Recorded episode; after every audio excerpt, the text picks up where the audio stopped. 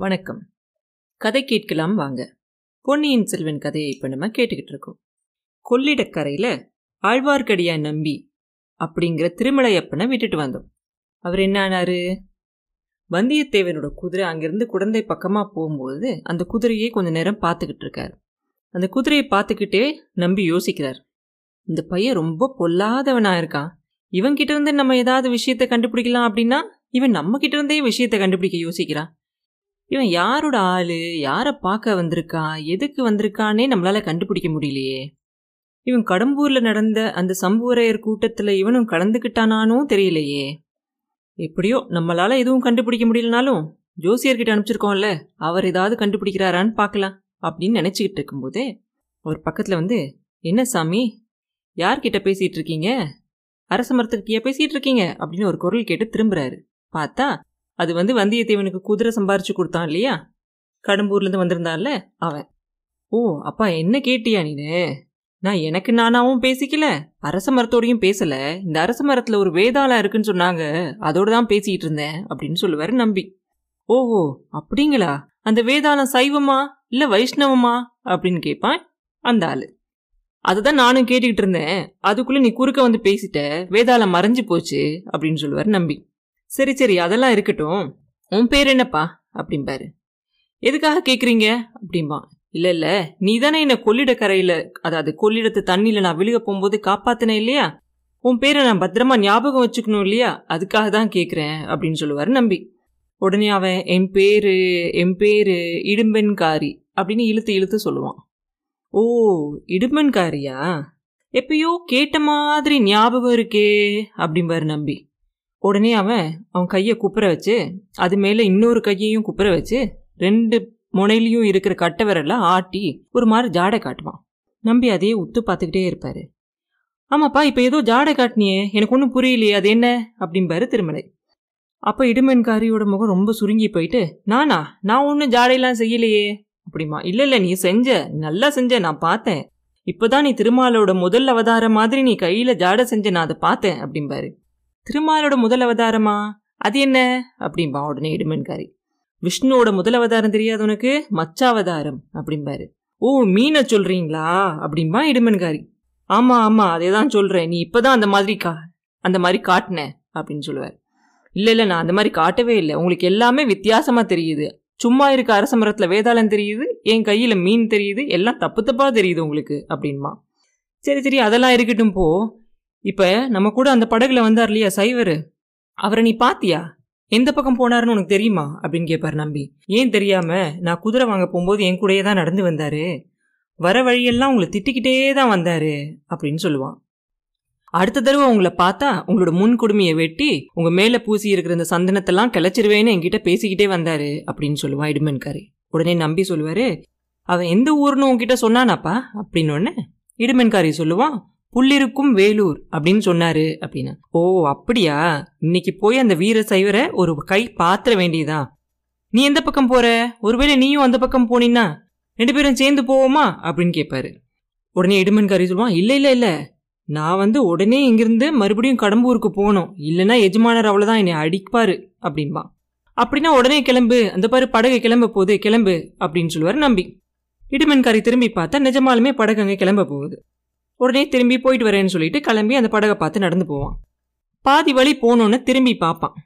நம்பி அங்கே நிற்கிறாரான்னு அதுக்குள்ள நம்பிக்கு ஏதோ சந்தேகம் வந்து நம்பி விறுவிறுன்னு அந்த மரத்தில் ஏறி அரச மரத்தில் பாதிக்கு மேலே ஏறி போய் நடுவில் ஒரு கிளைக்கு நடுவில் மறைஞ்சு உட்காந்துருப்பார் திரும்பி பார்த்தவன் நம்பியை காணணுன்னு நம்பி போயிட்டாருன்னு தெரிஞ்சுக்குவான். படகு கிட்ட போனோன்னு படகுக்காரன் கேப்பா ஏப்பா வரலையா? அப்படின்னா இல்லை இல்லை நீ போ நான் அடுத்த படகுல வரேன்னு சொல்லிட்டு அவன் கூட போக மாட்டான் திரும்பி மறுபடியும் இந்த அரச மரத்துக்கே நடந்து வருவான். இதுக்குள்ளே நம்ம நம்பி வந்து நல்ல அரச மரத்துக்கு நடுவில் நல்ல மேலே போய் கீழேருந்து பார்த்தா கூட தெரியாத அளவுக்கு நல்லா மறைஞ்சு ஒழிஞ்சு உட்காந்துருப்பார் அப்போ நினைப்பாரு ஆஹா நம்ம நினச்சது எவ்வளோ சரியாக போச்சு. இவன் படகுல ஏறல பாரு. திரும்பி தான் வரான்.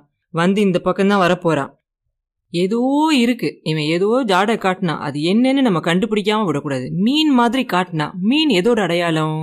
யாரோட அடையாள சின்னம்? ஓ மீன் வந்து பாண்டிய நாட்டோட அடையாள சின்னம் இல்லையா? ஏதோ நடக்குது. அதை நம்ம கண்டிப்பாக தெரிஞ்சுக்காமல் விடக்கூடாது. நமக்குன்னு ஒரு வாய்ப்பு வந்திருக்கு. இதை விட்டுறக்கூடாது அப்படின்னு சொல்லி அந்த மரத்துலேயே உட்காந்துருப்பார் வந்தவன் எல்லா பக்கமும் திரும்பி திரும்பி பார்ப்பான். யாராவது இருக்காங்களான்னு இந்த இடமன்காரி. யாரும் இல்லை அப்படின்னோடனே திரும்பி மரத்தடிக்கிட்ட வந்து மறுபடியும் இன்னொரு தடவை பார்த்துக்குவான். நம்பி எங்கேயாவது இருக்காரான்னு யாரும் இல்லை அப்படின்னோடனே அந்த மரத்தடியிலேயே உட்காந்து யாரோ வரத்துக்காக எதிர்பார்த்துக்கிட்டே உட்காந்துருப்பான் நம்பியும் பொறுமையாக அந்த மரத்துலேயே உட்காந்துருப்பார் ஒரு ஒரு மணி நேரம் ஆயிரும். அதுக்கப்புறம் நம்பியால் அந்த மரத்தில் உட்காந்துருக்க முடியாது. மேலே கால் மறுத்து போயிடும் இப்போ கீழே இறங்கலை ஒரு மாதிரி ஆயிரும் அவருக்கு. ஆனால் கீழே இறங்குனா இவங்கிட்ட என்ன பதில் சொல்கிறது எப்படி இறங்கலாம் அப்படின்னு யோசிப்பார். இந்த மரத்தில் ஒரு வேதாலயம் இருக்குன்னு அவர்கிட்ட பேசிகிட்டு இருந்தார் இல்லையா? அதனால அவன் மேலேயே குதிச்சோம்னாக்க வேதாளம் தான் அவன் மேலே விழுந்துருச்சுன்னு நினச்சி அவன் ஒன்று மயக்கம் போட்டு விழுந்துருவான் இல்லை பயந்து போய் விழுந்தடிச்சு ஓடுவான். அவன் ஓடுறப்ப நம்மளும் தப்பிச்சு ஓடிடலாம் அப்படின்னு ஒரு யோசனை யோசித்து வச்சிருப்பார். சரி இதுக்கு மேலே நம்மளால் உட்கார்ந்துருக்க முடியாது. இதை செயல்படுத்திட வேண்டிதான் இதை செயல்படுத்திட வேண்டிதான் அப்படின்னு சொல்லி அவர் அடுத்து என்ன பண்ணலான்னு யோசிக்கும் போது இருந்து ஒரு ஆள் வர்றது தெரியும். குழந்தையிலிருந்து ஒருத்தன் வர மாதிரி தெரியும். உடனே அப்படியே இருந்துருவார் நம்பி. அவர் நினைச்ச மாதிரியே அவன் பக்கத்தில் வந்த உடனே முதல்ல இந்த இடும்பன்காரி பண்ணி காட்டினா இல்லையா? ஒரு புறங்கை மேலே இன்னொரு புறங்கை வச்சு ஓரத்தில் இருக்க ரெண்டு விரலையும் ஆட்டி மீன் மாதிரி அதே மாதிரி செய்வான். உடனே இந்த இடுமன்காரியும் அதே மாதிரி செய்வான். உனக்காக தான் நான் இவ்வளோ நேரம் காத்துக்கிட்டு இருந்தேன் அப்படின்னு சொல்லி ரெண்டு பேரும் பேசிக்குவாங்க. இவன் அவன் பேரை கேட்பான். அவன் பேர் சோம்பன் சாம்பன்னு சொல்ல சோம்பன் சாம்பனும் இடுமன்காரியும் அடுத்து எங்கே போகணும் அப்படிங்கிறத பற்றி பேசிக்குவாங்க. நம்ம ரெண்டு பேரும் மேற்கு திசையில் போகணும் பகைவனோட பள்ளிப்படை வீட்டுக்கு போகணும் அப்படின்னு சொல்லுவாங்க. ஓ அது திருப்புரம்பியத்துக்கு பக்கத்தில் தானே இருக்குது அப்படின்னு இடுமன்காரி கேட்டோன்னே சத்தமாக பேசாத யாருக்கு அதுலையாவது விழுந்துற போகுது அப்படின்னு சோம்பன் சாம்பன் சொல்லுவான். ஓ பக்கத்தில் யாருமே இல்லை. இங்கே ஒளிஞ்சிக்க கூட இடம் இல்லை. நான் எல்லா பக்கமும் பார்த்துட்டேன் அப்படின்னு சொல்லி இடுமன்காரி சொல்லுவேன். அப்படின்னா சரி சரி. நீ முன்னாடி போ. நான் உன் பின்னாடி வரேன். எனக்கு வழி தெரியாது. அப்படின்னு சொல்லும்போது இடுமன்காரி சொல்லுவான் வழி வந்து போகலாம். ஆனால் ஒரே காடு மேடும் பள்ளமுமா இருக்கும். ஜாக்கிரதையாக நடந்து வா. யாருமே இருக்க மாட்டாங்க. அப்படியே இருந்தாலும் யாரையாவது பார்த்தா உடனே ஒளிஞ்சுக்கோ. அப்படின்னு சொல்லுவான். சோம்பன் சாமனும் சரின்னு சொல்லிட்டு ரெண்டு பேரும் கிளம்பி அப்படியே மேற்கு பக்கமாக நடந்து போகிறாங்க அந்த பள்ளிப்படை வீட்டுக்கு போகிறாங்க அவங்க ரெண்டு பேரும் கண்ணு கெட்டின தூரம் வரைக்கும் போய் மறைஞ்சதுக்கு அப்புறமா ஆழ்வார்க்கடியை நம்பி மரத்துலேருந்து கீழே இறங்குறாரு. ஆஹா எவ்வளோ ஒரு பொல்லாத காலமாக இருக்குது எப்படியெல்லாம் எதிர்பார்க்காத காரியங்கள்லாம் நடக்குது. ஏதோ ஒரு பெரிய மர்மமான காரியத்தை தான் இவங்க செய்ய போகிறாங்க கடவுள் அருளால் அதை நமக்கு தெரிஞ்சுக்கிறதுக்கு ஒரு சந்தர்ப்பம் கிடச்சிருக்கு. இதை நம்ம விடக்கூடாது. கண்டிப்பாக நம்ம போய் என்னங்கிறத தெரிஞ்சுக்கிட்டே ஆகணும். திருப்புரம்பியம் பள்ளிப்படை வீட்டுக்கு தான் போகிறேன்னு சொன்னாங்க.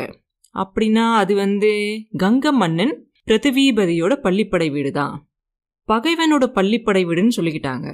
யார் அவரோட பகைவன்? ஓ நம்ம யோசிக்கிறது சரியா இருக்குமா அப்படின்னு எனக்கு தெரியல. ஆனால் இவங்க ரெண்டு பேரும் பேசிக்கிற விஷயமா இருந்தால் இவங்க ரெண்டு பேரும் இங்கேயே நின்று இந்த மரத்தடியிலே பேசிக்கலாம். எதுக்காக ஒரு பத்து கிலோமீட்டர் தூரம் தாண்டி போய் அந்த காட்டுக்குள்ளே போய் அந்த பாலடைஞ்ச அந்த பள்ளிப்படை வீட்டில் போய் எதுக்கு பேசிக்கணும்? அப்போ அங்கே இன்னும் நிறையா பேர் வராங்கன்னு நினைக்கிறேன். இதில் வேற ஏதோ சதி இருக்கணும். கடம்பூரில் நடந்தது தான் நம்மளால் முழுசாக தெரிஞ்சுக்க முடியல. அறகுறையாக தான் தெரிஞ்சுக்க முடிஞ்சிச்சு. அதனால இது என்ன விஷயங்கிறத நம்ம கண்டிப்பாக தெரிஞ்சுக்கிட்டே ஆகணும். நம்மளும் அங்கே போகலாம். அவங்க இந்த பக்கமாக போனாங்கன்னா நம்ம வேறு வழியாக போகலாம். மன்னிக்கரையோட போய் நம்ம போய் பள்ளிப்படை வீட்டுக்கு போயிடலாம் என்ன அங்கே இன்னும் கொஞ்சம் அடர்ந்த காடாக இருக்கும்? அதெல்லாம் நமக்கு ஒரு பெரிய விஷயமா? அப்படின்னு நினச்சிக்கிட்டு நம்பி அப்படியே மாயில முணுமுணுத்துக்கிட்டே நடந்து போகிறாரு மண்ணியாரும் வந்துடுது அதோட கரையோடு சேர்ந்து நடந்து போய் காடெல்லாம் தாண்டி ஆள் நடமாட்டமே இல்லாத ஒரு காட்டு வழியாக போய் சூரியன் அஸ்தமிக்கிறதுக்கு முன்னாடி அந்த திருப்புரம்பியம் பள்ளிப்படை கோயிலுக்கு போய் சேர்ந்துறார். அங்கே என்ன நடந்துச்சு? அப்படிங்கிறத அடுத்த பதிவில் பார்ப்போம். மீண்டும் உங்களை அடுத்த பதிவில் சந்திக்கும் வரை உங்களிடமிருந்து விடைபெறுவது உண்ணாமலே பாபு. நன்றி.